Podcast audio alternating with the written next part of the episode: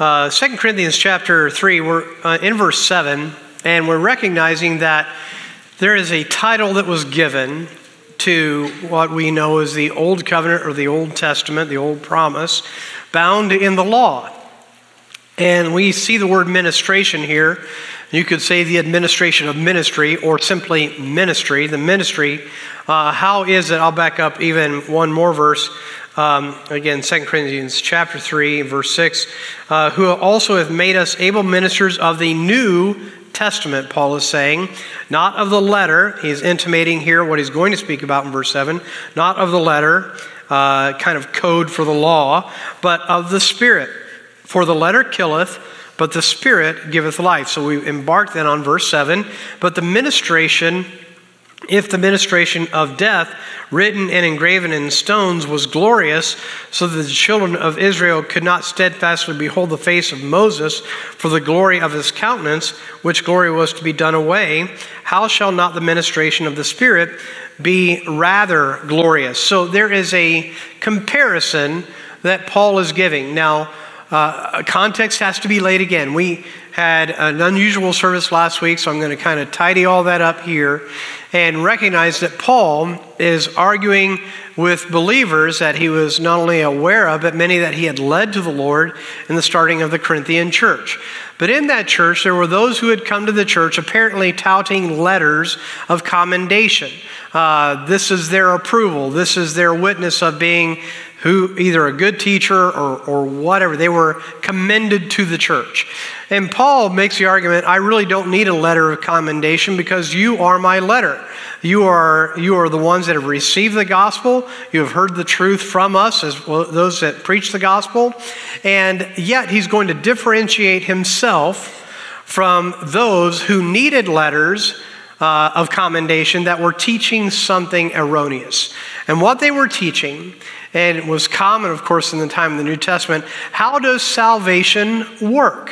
How does the gospel really work? We've heard now the gospel that salvation is by faith in Christ who died on the cross. And, and if we're going to be redeemed, we have to place our faith in this Jesus. But is that it? Does there need to be more? And recognize that there's a deep history in the Jewish people. There's a deep history of their covenant in the Lord, the Old Testament promise, that they were uh, to follow God's commands. They were to follow the keeping of the law. There was a sacrificial system, and there was circumcision as a covenant between God and his people. This marks you as my people. Well, there was in this question uh, don't these things need to continue? And so Paul is addressing really what is a heresy, a taking away from the truth of the gospel, the simplicity that salvation is found in Jesus and in Jesus alone. That's what he's addressing.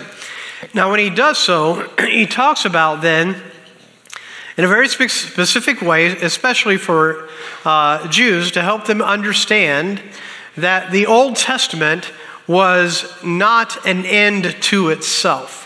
And so we have verse 7 that the Old Testament, the Old Covenant, was even given by this verse a name. This ministry was a ministry of death, written and engraven in stones.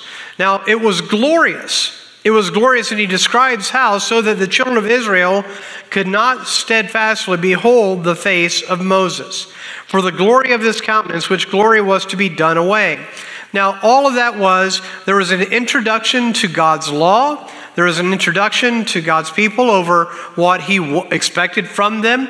And you know, reading from the Old Testament, there's so many truths that we're not going to dive into there that God gave promise. And following Him, God gave promise. And, and the idea that they would be God's children, He would be their Father if they would follow Him and do as He said. He also gave promise of what would happen if they didn't. And uh, we understand that from the Old Testament. But he says that it was a ministry of death that was given with glory. So we referenced last week in the giving of God's law, how that Moses went to Mount Sinai, he's on the mountain by himself, and with great glory was he given, and so much so was he given the law, so that so much so, when he came down, what happened? His face radiated the glory of God. His face literally, as we understand Scripture, literally lit up. And it was, there's a lot of debate over as to why Moses covered his face. Uh, but it seems pretty clear uh, from the reading of the Old Testament there that the people were afraid to speak to him because of the glory that was shining from his face. So he puts a veil across his face. That's going to come up in this passage as well. But Paul is saying that that Old Testament, that Old Covenant came with glory. And it was seen and experienced, and obviously a very big deal. But he says, How shall not the ministration of the Spirit be rather glorious? And what it means in verse 8 is be more glorious. How, how shall not the ministration or the ministry of the Spirit be more glorious than the ministry of the giving of the Old Testament or the Old Covenant? Now, we looked at two passages, and I'm going to just give them, I've culled them down to just very specific parts Romans 7, verses 5 and 6, and then Galatians 3, verses 21 through 24. And we do have a long way to go. This is really, again, um, bringing us to speed.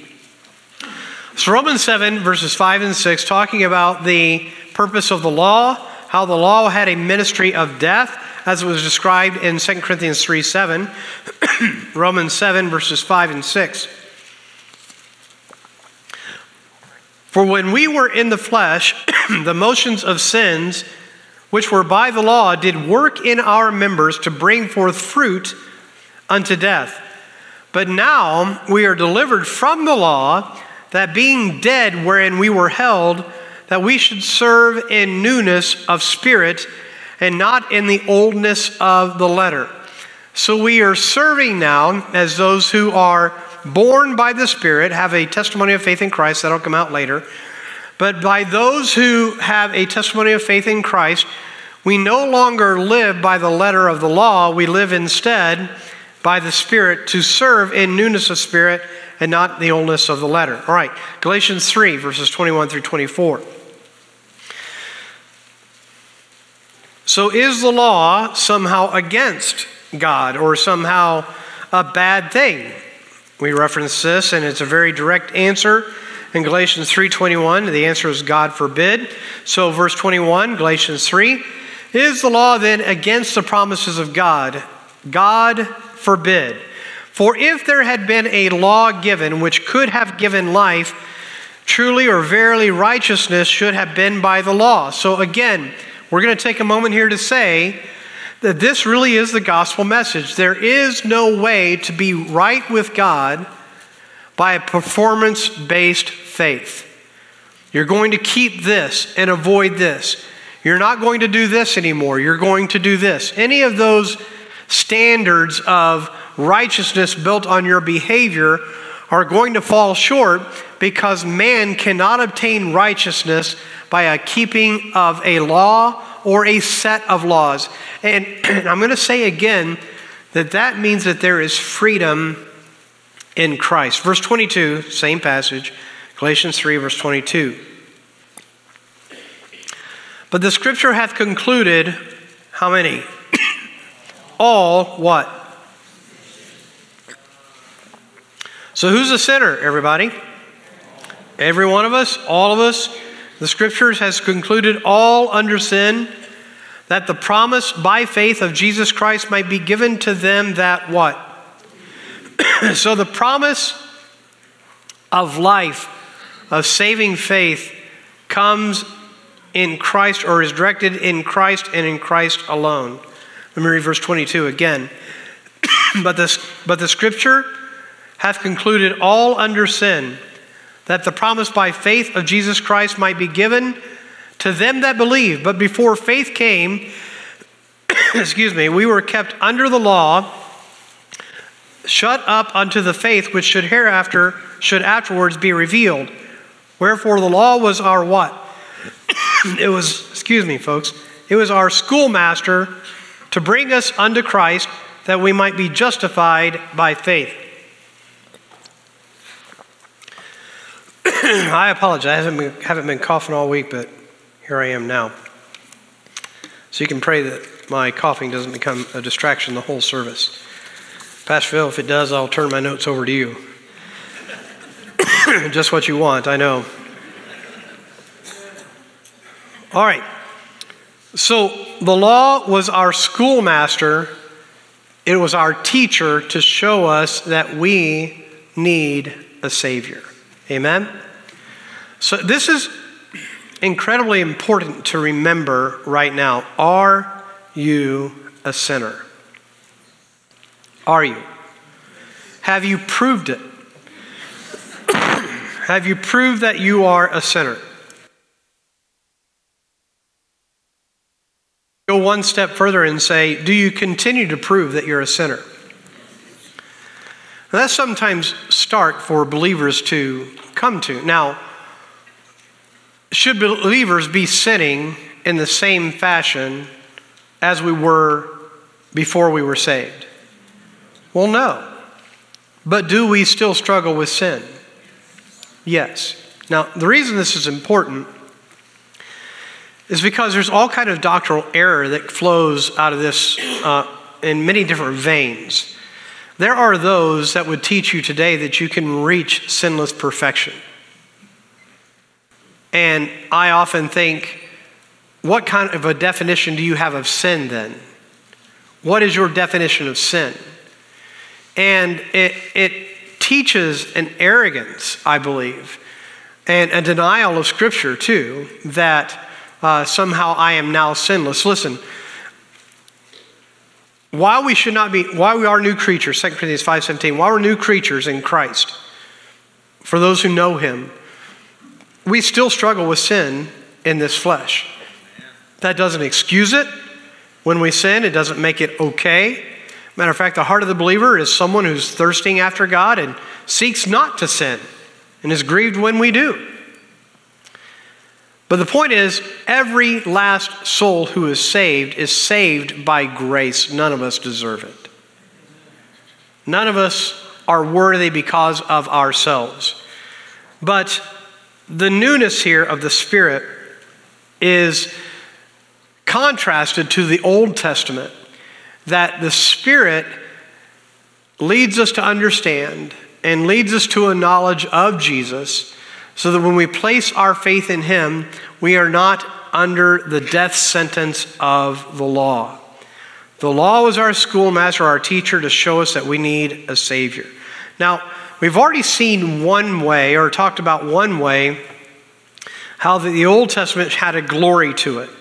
But verse 8 says, How, 2 Corinthians 3 8, how shall not the ministration of the Spirit be rather glorious? And we're going to break that down, and we're going to be in Romans 5. So, how is the ministry of the Spirit more glorious? Well, I'm going to give you verse 12 of Romans 5, but then from there, I'm going to pick up from verse 15 and move forward from there.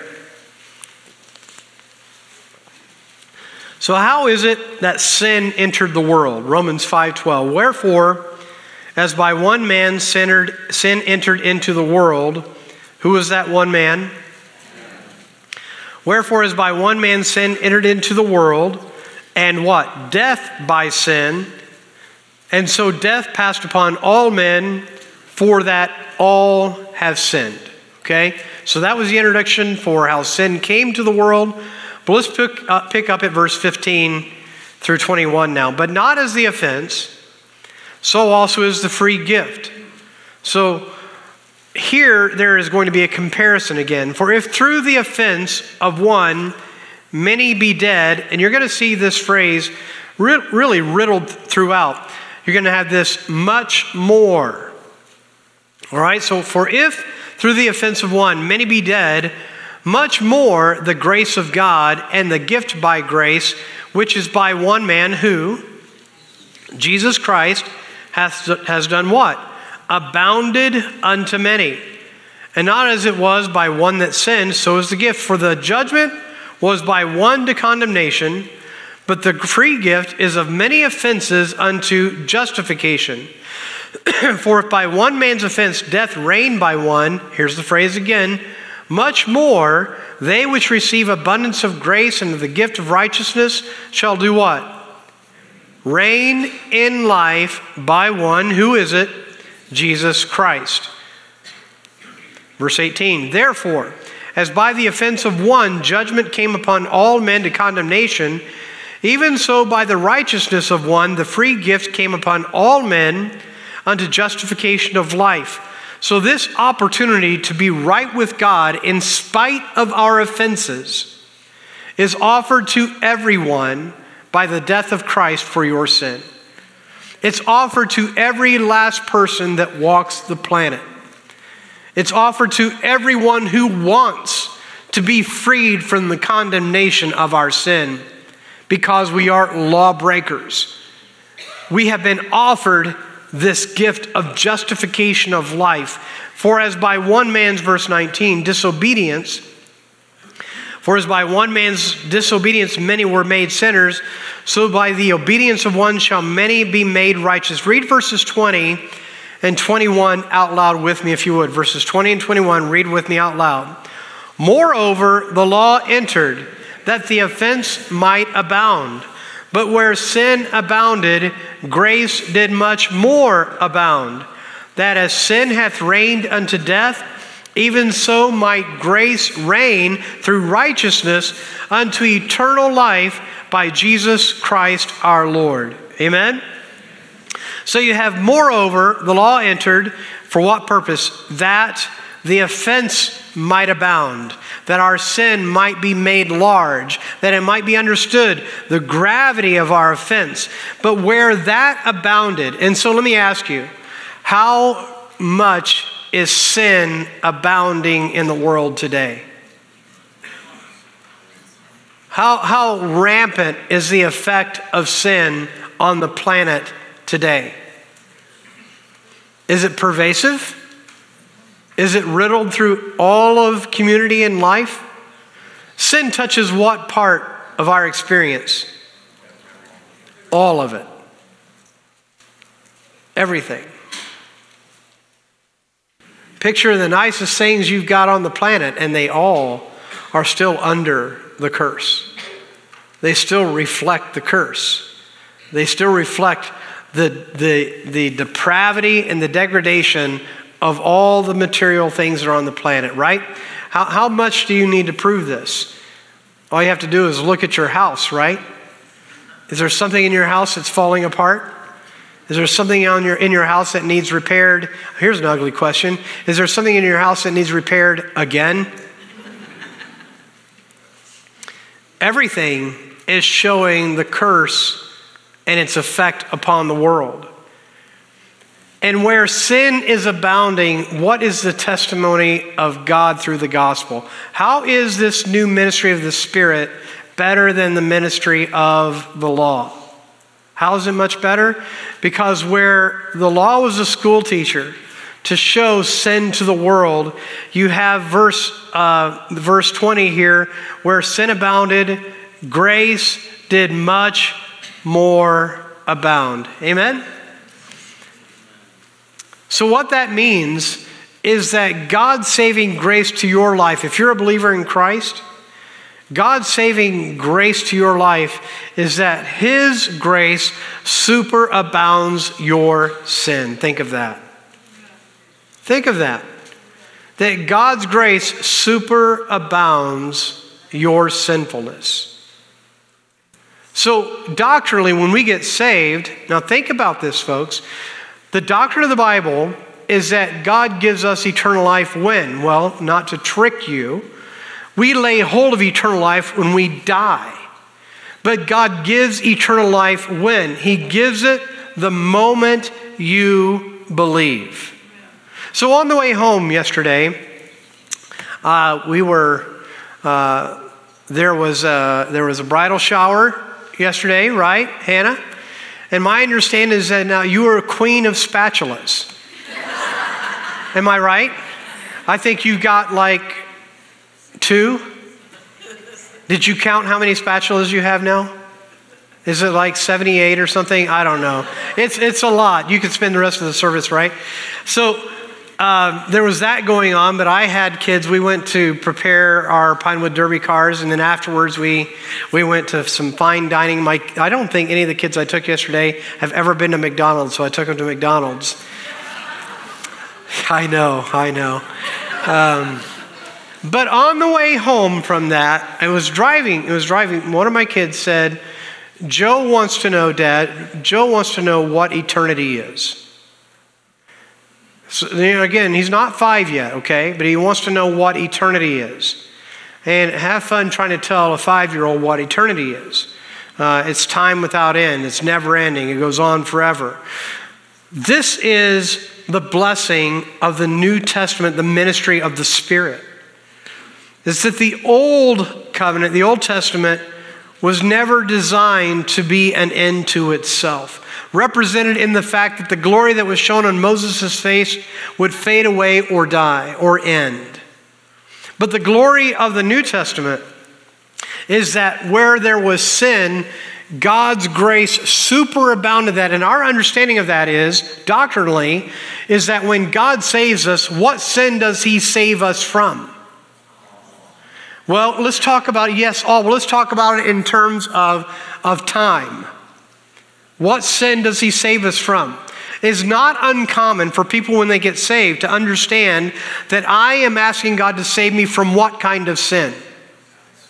Most of the time, people are thinking of their historic, their past sin. But when you come to know the Bible, you come to understand that God's grace superabounds. He didn't only save you from your past sin, what else did He save you from? He saved you from your past, your present, and your future. Amen? Now, everybody here ought to be able to worship God in truth and in spirit over the testimony of the scriptures that that's how He saves us. Past, present, future. It's all forgiven because God's grace superabounds. God's grace is that. Now, let me ask you do you, do you deserve to have your sins held against you? Have you been naughty? If God wanted to, could He bring up a few ideas for you? To say, hey, uh, you know, you haven't exactly always been what I've called you to be. And by the way, I think uh, for those of us who maybe have known Christ for some time, that's probably the harder thing for me. It's one thing to know that I was a sinner before the gospel, it's another thing to think about uh, the sin I've had after the gospel. And this happens. I mean, maybe it's part of the study of these scriptures, but I think it's just part of walking with the Lord. I think you may you probably experience it too. There are times where these truths just settle in my mind. I'm like, Lord, thank I I'm just right now thanking God for my salvation. I mean, right now, who am I to be saved. I was singing about it uh, yesterday and the day before, the, that, the fact that God's grace is there. And really, what are we anchoring on in our salvation? What are we anchoring on in our present relationship with Christ? If you're anchoring on it because you're such a good person,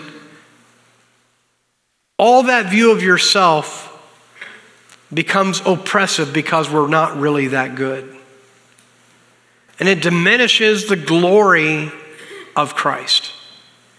We are saved by his grace. And we know the song, it's an amazing grace. Amen?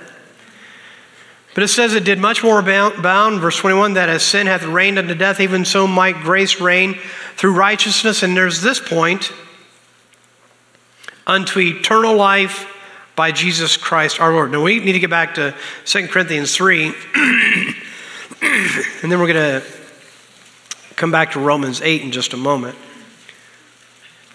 In 2 Corinthians 3, we've already read verse 8 How shall not the ministration of the Spirit be more glorious? Now, verse 9, for if the ministry or the ministration of condemnation be glory, which the case has already been made, much more, there's that phrase again, much more does the ministration or the ministry of righteousness, and it says it this way, exceed in glory. Again, more reason given, verse 10 For even that which was made glorious had no glory in this respect by reason of the glory that excelleth. Now, that might be lost in our translation, but it simply means this For even that which was made glorious, the old covenant, has no glory by comparison of the surpassing glory of the new covenant in Christ. So, by comparison, it's like the old one had no glory compared to the glory of the New Testament, the glory of the new covenant. Verse 11 For if that which is done away was glorious, much more that which remaineth is glorious. And that takes us to Romans 8. And that takes us to one of the other ways that this ministry of the Spirit is more glorious than the Old Testament.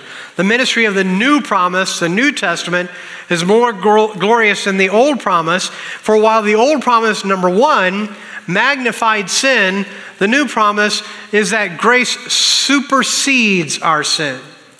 It is greater than that. But the second way that it's glorious, that it's been alluding to really this whole time, is that there was a temporary nature of the glory of the old promise. It had a purpose, but it was never meant to be permanent or eternal. And that's where the Jews were struggling. The Jews were still struggling with the fact that there was a Messiah, which the scriptures they knew foretold, who would fulfill the law, who would be the rescuer of their souls, but yet they could not see it, which again we'll get to in just a moment. But their, their eyes were blind so that they could not see it. They were hanging on to the old law, and by hanging on to it, believing then that this was the permanent condition, that the sacrifices, those ways of, uh, of trying to have a walk with God were somehow permanent. And Paul is telling you that that was never meant to be permanent.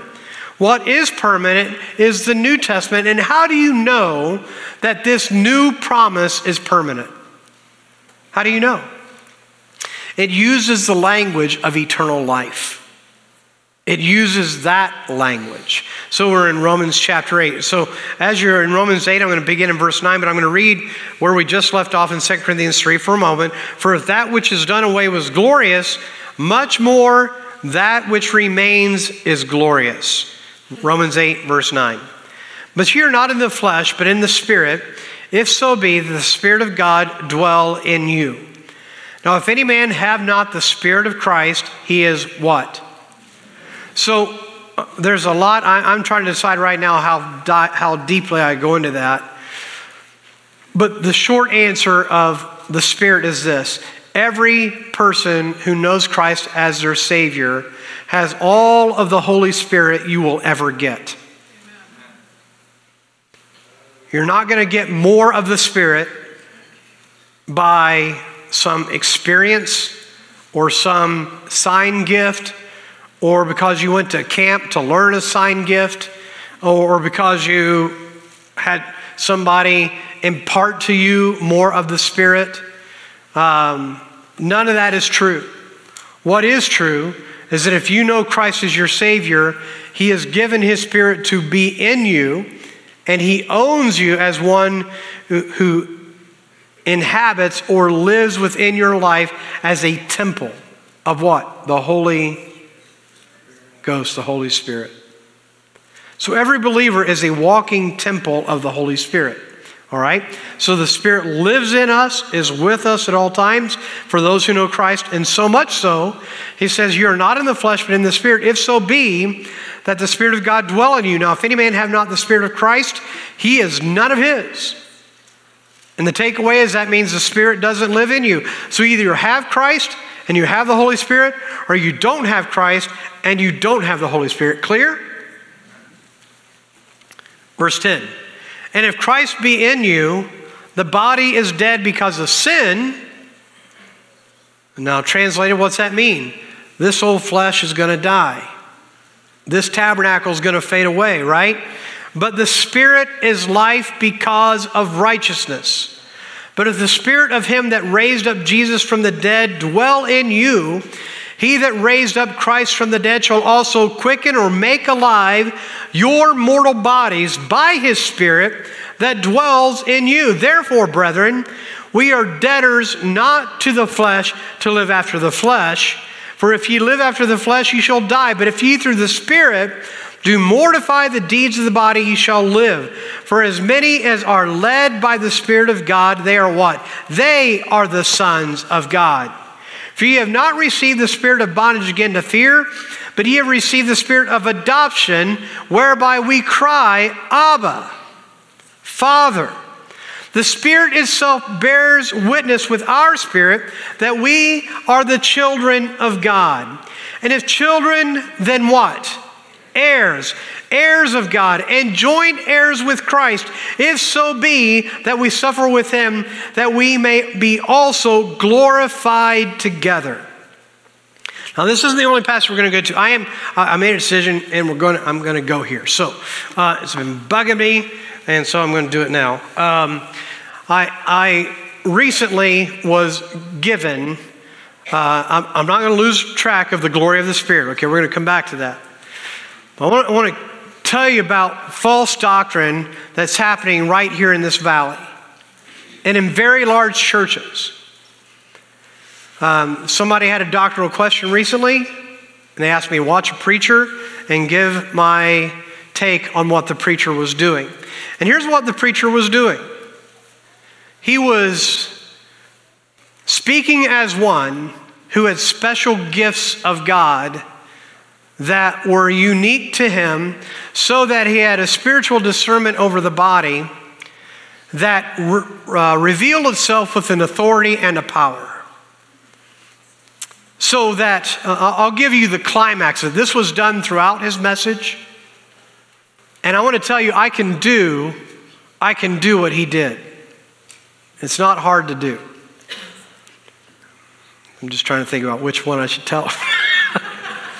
but here's what he did. Here's what he did at the end of the message.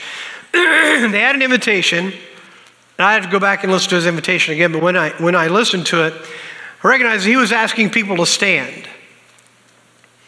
And the reason they were standing was not really clear. It was something like, if God's working on you, won't you stand?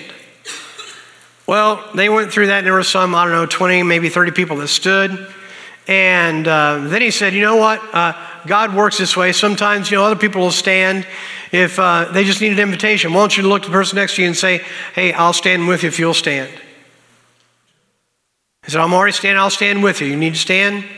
And so they have another, however many people stand up. And now all the, the, the takeaway is all these people are now saved. That's kind of the idea. All these people are now saved. Now, the preacher, here's what he did. He said, Now, no, wait a second. God's told me there's five more. There's five more. There's five, five more of you out there. Where are you? There's five more. All right. Where? Come on. There's five of you. Where are they? And now, oh, there's one. Okay. There's four. There's four more. Where are you? There's four more. Come on. You know you need. Where are you? Okay. There's three. There's three. Oh, two just stood. There's there's one more. Where is he? Where is that person? Listen, folks. That I'm going to tell you that stuff is heresy. That stuff is false. It's manipulation. It's, it's, it's, it's using the Spirit in a way that says this person is getting personal, divine revelation that everybody else doesn't have. And guess what that means? I have authority, and everyone that's following that really operates in that context. There's something special about that person. They have a power and authority that I don't have. Now, this is the part, this is the part that I can do too, that, that is totally manipulation. He looks over the crowd and he asks various people, finds a young lady. He says, Young lady, won't you stand? Has her stand, and he says, You've had a troubled life. He goes on and gives all this kind of gobbledygook of nobody believed in you and, and you and kind of this victim stuff, right? Nobody believed in you and nobody trusted you and and you've got some real hurts in your life. That's by the way, could you say that about a lot of people? It's like and, he, and then he says, he, he says, put your hands over your heart. Put your hands on your heart. He said, you're going to feel the power of God in three, two, one.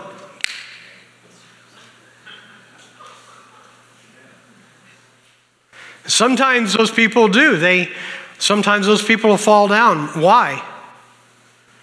Well, I believe that sometimes they fall down because really their emotions have been brought up so high. And all the tension is drawn right to them. It's a very it's a very powerful thing to have that happen in the context of a bunch of people. But then he'd go over other people and pray, God's going to bless you this year. This is going to be your best year ever. You're going to have the most success you've. I always think, well, I'd love to talk to those people in a year. Where in the world do we get that if we follow God, we're not going to have trouble? If we follow God, we're only going to find financial success. It's ridiculous. But that's happening right here in the valley in a church that experiences easily a thousand in attendance. My point is this the New Testament says this every one of God's children have his spirit. And you have all of him you will ever get because he takes up habitation in your heart. And now the glory of that New Testament is that you don't have to make a trip to go to uh, the temple, or you don't have to make a trip to go see the priest to make a sacrifice. You don't have to go and gather all the tribes together however many times a year. Instead, you always have the Holy Spirit with you. Now, what a glorious thing to be temples of God, walking around where the Holy Spirit is always in habitation with you. But really, what we're looking at in this passage, coming back to Romans 8 and verse 17, the glory of this testament is that it is eternal. The glory of the new covenant is that it is not transitionary or temporary. It is a covenant that will endure for all eternity. It is a promise that will always be. So, what that means is there's not a day that we will be with the Lord in heaven, redeemed, that we will have ever deserved it. But it also means every moment in heaven, which will be eternal,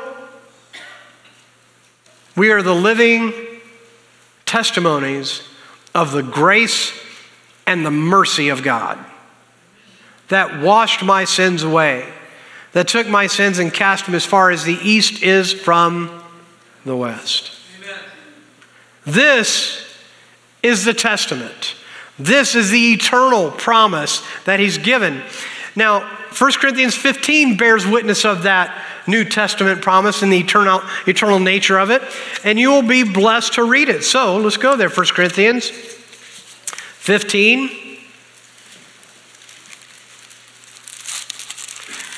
What is the nature of the New Testament? The nature of the promise?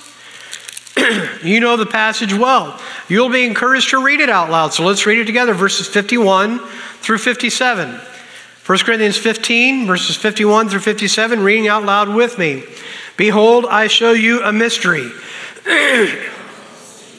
but we shall all be changed in a moment, in the twinkling of an eye, at the last trump. For the trumpet shall sound, and the dead shall be raised incorruptible, and we shall be changed. For this corruptible must put on incorruption, and this mortal must put on immortality. So in this corruptible shall I put on incorruption, and this mortal shall I put on immortality. Then shall be brought to pass the saying that is written Death is swallowed up in victory. O death, where is thy sting? O grave, where is thy victory? The sting of death is sin and the strength of sin is the law.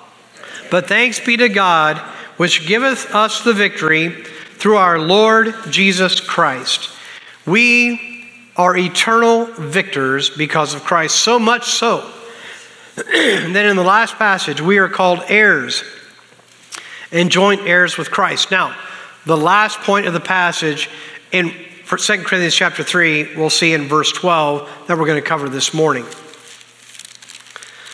2 Corinthians 3 and verse 12. So, the administration of this New Testament, this new promise, is more glorious than the old because where sin did abound, grace did much more abound. Whereas Moses' giving of the old covenant was temporary, this is eternal. We have in verse 12 then, seeing then that we have such hope, we use great plainness of speech. Now, the seeing then is since this is true, since this is true, that we have such hope, I think it takes a moment here to define what the word hope is here again. The hope here is not in the English in which we t- typically know it. When we say hope, we typically think of something that we anticipate that may not come to pass. But that is not what biblical hope is.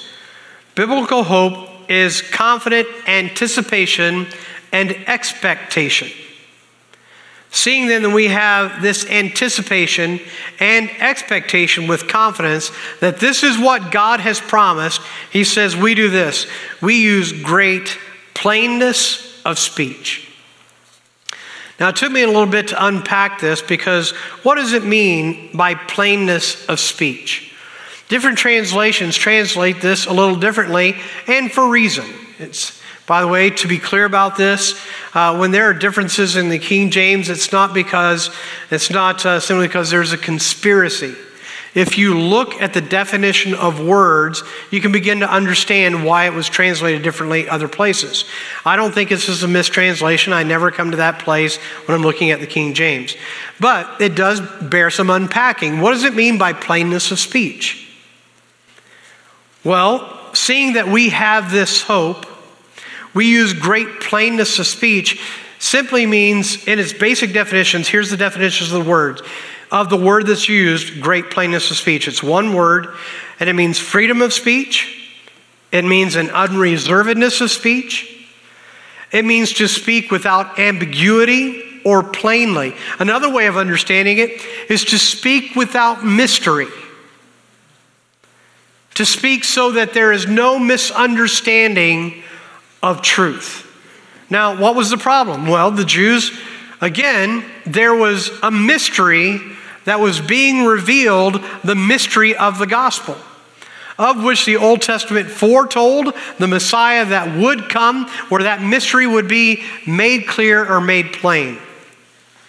So, it also, this word means, that is translated great plainness of speech, means to speak openly or frankly. It has the idea, again, without concealment. It has, as another part of its definition, Great plainness means to be clear without figures of speech or comparisons. The other aspect of the word means to speak in the absence of fear or to speak boldly, hence confidently, cheerfully, or with courage. All that is bound up in the word. This word, this phrase that we have in our our New Testament is this great plainness of speech. So let me read then again. Seeing then that we have such hope, we use great plainness of speech. Now, our message is going to end on this point. Now, you had a message two weeks ago that challenge all of us to speak Jesus. Okay? I'm going to say that this is applicationally where Paul is in this passage again. The way of salvation is as clear as it can ever be. The way of salvation is so clear that you can teach children what God has done for the saving of a soul, and children can believe. You see, one of the things that is bothersome. And part of, part of the reason I even added to the service today the story of what I'm going to call a false prophet or a false teacher in a church in this valley. Let me give you another one. You ready for another one? I had a testimony with somebody this week of another church in this valley. You please listen to me. I'm going to speak with all authority of the scriptures. What does a person need to do to be saved? What do they need to do? Believe on who? And that believe means to what? It means to place our faith in that Messiah, that Son of God, not a Messiah of our own making. Amen? Amen? All right. Are there Baptist circles that get this wrong? How badly do they get it wrong? Now, listen to this testimony this week. Talking to someone who had a conversation with a pastor, again, in this valley. And it was about, don't get me wrong, and if you, if you leave mad, you better, better talk. Okay? I just asked you what a person has to do to be saved, and I think you gave the right answer. Believe in Jesus. And Jesus alone, amen? Got it? All right. This pastor was so stuck on the King James issue that he had the audacity to tell another sister who was trusting in Christ alone that he would pray for her salvation because she was not saved by using the King James. Now, folks, I don't care how passionate you are about that doctrine, you do not get to add something to the gospel. That is heresy.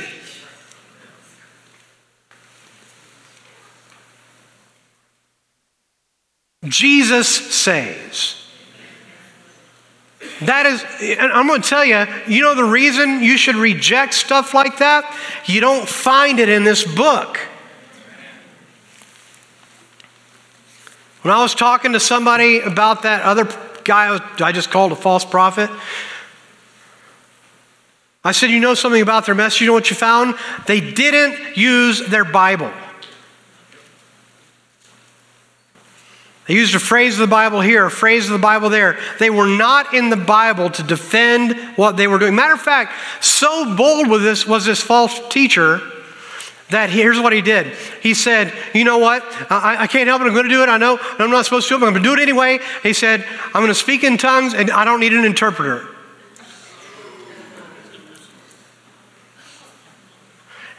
That's what he said. Now, I disagree with his interpretation of tongues. I disagree with how he's doing it. But the very face of Scripture says, don't do that without an interpreter in the midst of God's people. And he said, I can't help it, I'm going to do it. why are you going to listen to somebody who's disobeying God standing before you saying, I'm a preacher and got special gifts? Your special gift is your own interpretation of the Bible without using the Bible. And it's not isolated to charismatics, Baptists can do it too. We've got to have the Bible. We've got to have the Bible to protect us from error and to keep us on a path pointed towards Christ. But the blessing of all of this is that this covenant this promise is given to everyone that believes so that you and I have a freedom in Christ where we aren't living under a law, under a temporary status of, of there's a, a plan to keep the law that's going to fade away someday. The mystery of the gospel has been revealed, so the salvation is found in the Jesus of the Bible, the only begotten of the Father, so that anyone who comes to that Lamb of God who died for their sin, he promises you everlasting life. there is freedom in that, and there's joy in that. And there's comfort in that. And there's hope in that every day.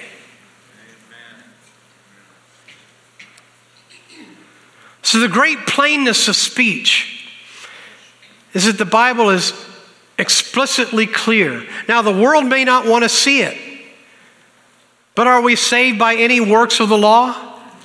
Are we saved by any, any doing of our behavior? It is all in Christ. It is, we say it all the time, it is Christ and Christ alone. Now, I'm going to say this as well. What's made me sad about what I've given you today? And by the way, I want to be careful about this. I, I don't know your inter- interpretation of my spirit in this. I'm not trying to put it on, but as, I, as, I, as I'm speaking to you, I recognize that I'm speaking from a position of boldness. I also think it's important to know that I'm not speaking to you from a fabricated boldness because I've made up something. The reason I can be bold with you is because the scriptures say so. That's what gives us boldness. What concerns me is that there are churches, by, we're, we're talking about people that are gathered to worship God. There are churches that are being led by false doctrine and false teachers that are misrepresenting the way. And you leaving this building this morning are a steward of the truths of the God of the Bible. You're the disciple maker. You're the one that's walking out of here to be the missionary in this valley. And by the way, if we wondered, do there need to be missionaries in this valley? Absolutely.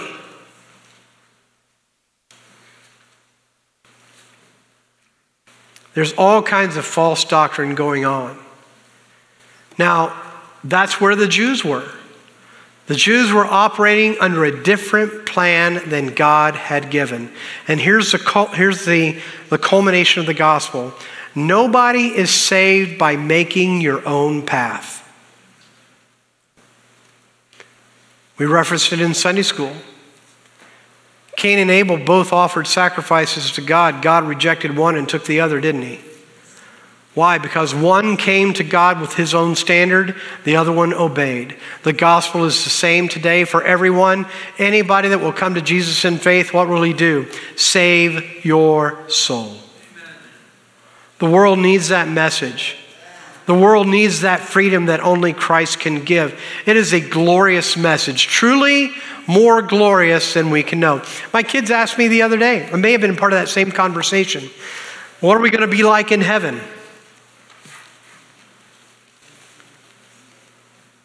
It's not going to be like this, right?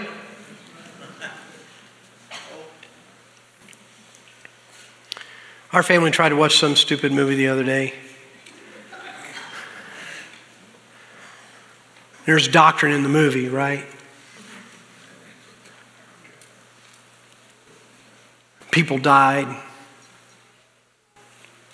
And then somehow this guy was supposed to visit those people that died. And you know, when he visited them, you know what they came, he saw them as? He saw them coming back as animals. It's like, we're nuts.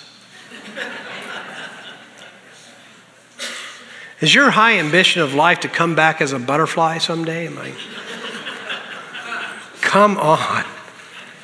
We are, we, I'm telling you, there's no amount of the kind of nuts we can be outside of God. We are a, an amazing mess.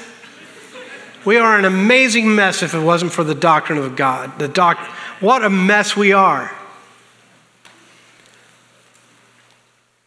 But how clear is the gospel? I want you to think about that. How clear is the gospel? Think about that. Think about the amazing clarity of the gospel. The gospel now some not only given back in Genesis and all the prophecies that were fulfilled to reveal the Christ that came. But all the witnesses, all the testimonies, all the miracles that substantiated the proof of who Jesus is. And the enduring nature of that gospel message, some 2,000 years since hence, that Jesus dies on a cross, that from that time forward, that gospel message, that mystery that has been revealed, has continued to be revealed, and it is clear as clear as clear can be. If you want to be saved, you've got to come to Jesus. That does for us this it brings us to here in this place today to a place of rejoicing over the grand glory of the gospel message that we've already read about. This, this is not going to continue to be. I'm going to someday, praise God, get a glorified body. Amen? And do we, again, do we understand what it's going to be like? I, no, I don't. Matter of fact, when my kids ask me, I think you're going to almost be able to build a bicycle with the parts that are left behind from my body.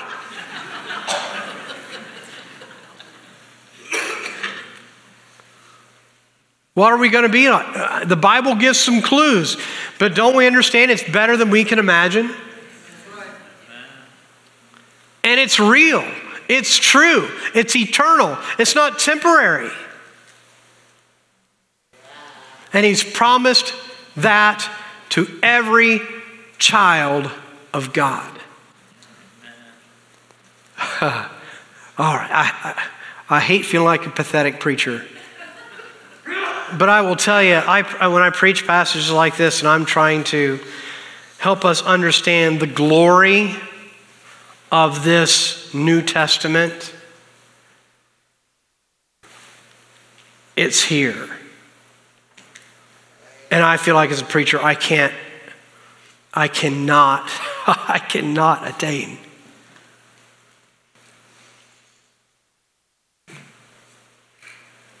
And then I think, who are we to have such promise? God help us to use plainness of speech. God help us to have this boldness without fear to speak Jesus to a world around us. It is the greatest message the world has ever known.